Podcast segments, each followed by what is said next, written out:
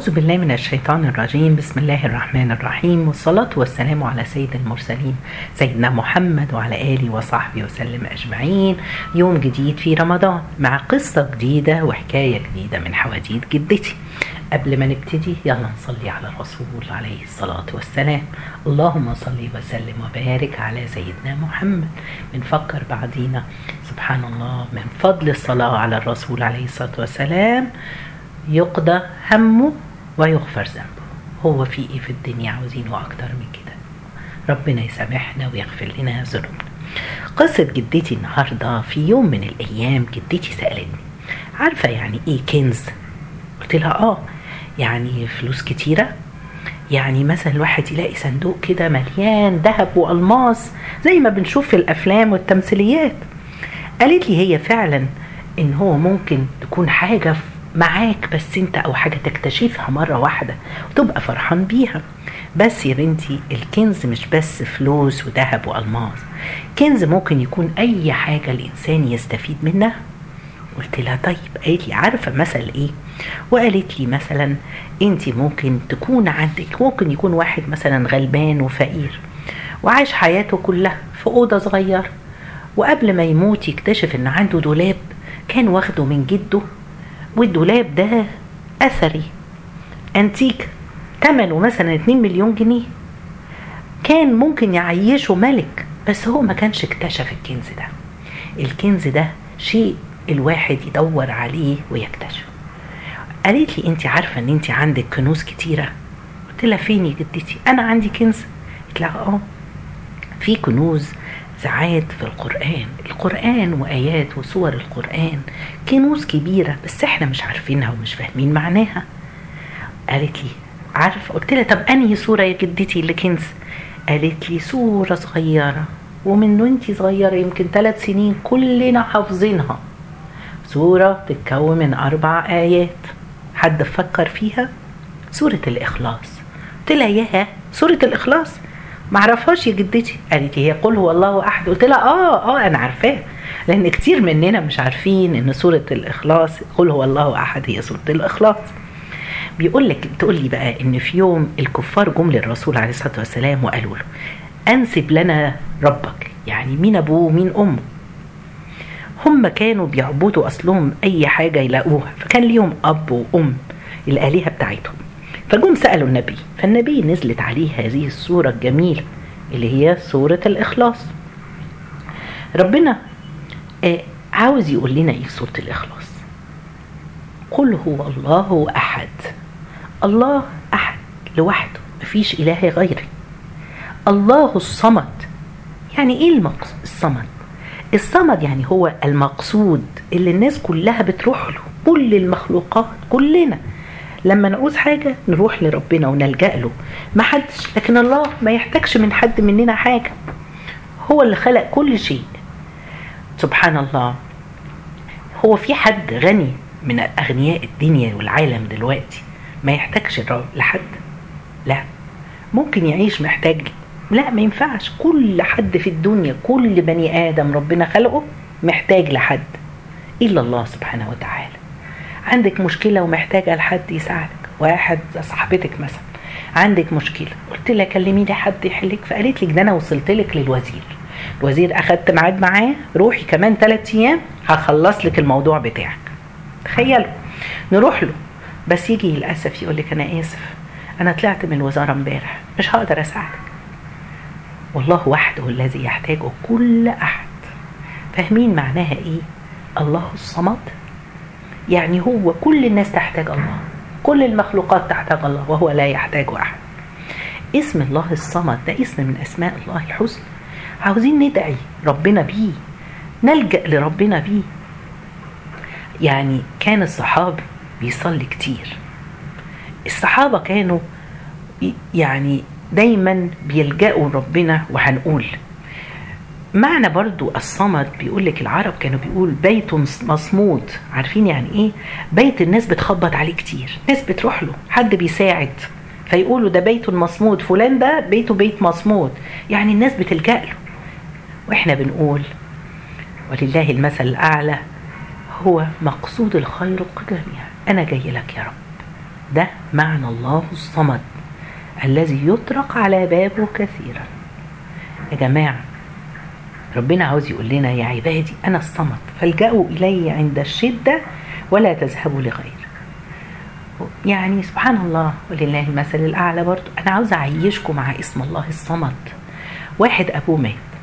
يجي لك عمك بعد ما يموت بيقول لك يا حبيبي بعد وفاة أبوك أوعى تذل نفسك لحد. تعالى لي أنا. أنا اللي هتتسند عليا. ربنا بيقول لنا ملكش غيري. إحنا بنقرأ كل هو الله أحد. ممكن نبكي فيها لأنها بتقول الله الصمد بيقول لك أنا. ملكش غيري أنت مقصودي. خليك أنا اللي بتلجأ لي لو كنا يا جماعة عاوزين إن ربنا لما يعني لو كنت عاوزة إن ربنا لما تلجئي له يقضي لك حوائجك اقضي حوائج الناس. لما الناس تجيلك وتحبك على بابك وتساعديهم. لما هتلجئي لله وتخبطي على بابه. هيقضي لك حوائجك انت كمان. ربنا يفتح لك الأبواب. تعالوا نتفق الليلة. اقضي حاجة بني آدم. أي إنسان بالليل روحي اقضيها اقفي على باب الله وادعي وابكي. تقولي الله الصمد. يا جماعة تعالوا نعيش باسم الله الصمد. فهمتوا ليه كنز من كنوز الله سبحانه وتعالى سورة الإخلاص؟ تعالوا نكمل تفسيرها. قل هو الله أحد. الله واحد. الله الصمد هو ملجأنا. يا جماعة ندعي ربنا ونسأله يا رب أنت ربنا تعالوا. لم يلد ولم يولد. هو بيرد عليهم. الرسول عليه الصلاة والسلام ربنا لم يلد ولم يولد ولم يكن له كفوا أحد. ليس هناك من هو مثله. ما فيش حد زي الله. خلوا بالكم يا جماعة إحنا بنشكل التشكيل كفوا أحد. مش كفوا كفوا أحد. دي برضو ملاحظة لازم نتعلمها. إيه الكنز اللي في سورة الإخلاص؟ اللي كنا حافظناها طول عمرنا من وإحنا يمكن ثلاث سنين. أول كنز حبنا لسورة الإخلاص يخلي ربنا يحبنا. معقولة؟ آه. صحابي كان بيقرأ في كل ركعة سورة الإخلاص. الناس راحوا للرسول عليه الصلاة والسلام كان بيصلي بيهم. فالناس راحوا للرسول عليه الصلاة والسلام وقالوا له إنه بيعمل كده. فقال لهم الرسول اسألوه هو بيعمل كده ليه؟ فقال فيها صفة الرحمن أحب إني أحبها. فالرسول قال له أخبروه أن الله يحبه. ياه! يعني لو حبينا سورة الإخلاص ربنا هيحبنا؟ دي أول كنز من كنوز سورة الإخلاص. يا جماعة ده إحنا بنقراها في كل ركعة يعني كتير مننا بيقرأها. يبقى أنا نيتي وأنا بقرأها أستشعرها وأحس إنها سورة فيها صفات الله صفة الرحمن. طب إيه الكنز التاني؟ سورة الإخلاص بتدخلك الجنة. إزاي؟ كان في صحابي بيقرأ في كل ركعة. سألوا النبي بتعمل كده ليه؟ قال إني أحبها قال حبك إياها أدخلك الجنة. يعني دي تكون سبب إن إحنا ندخل الجنة؟ أيوه. يبقى حب ربنا ودخولنا الجنة. عاوزين إيه تاني؟ النبي سمع واحد بيقرأ سورة الإخلاص بس بيدعي بيها.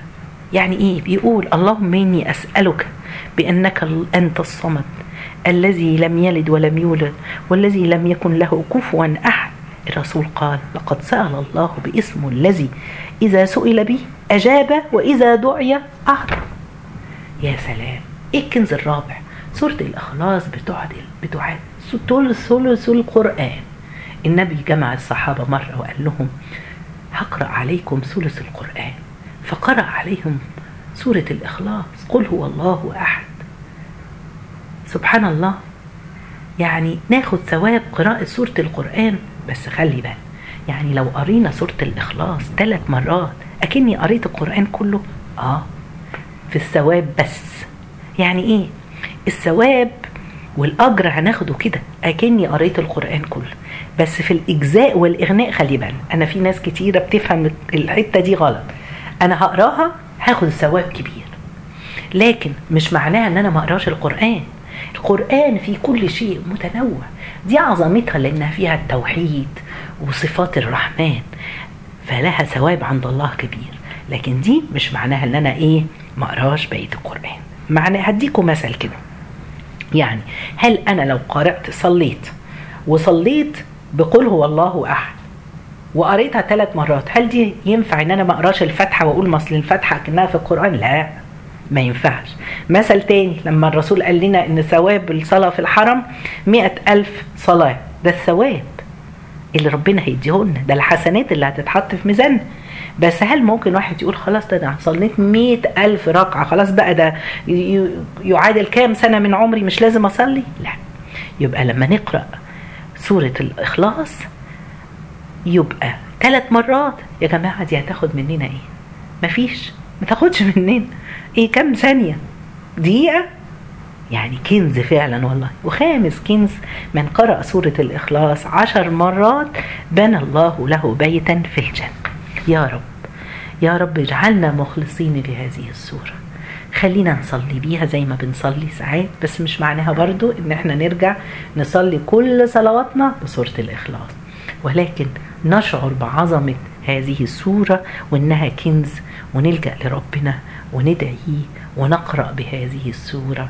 وربنا يتقبل مننا جميعا.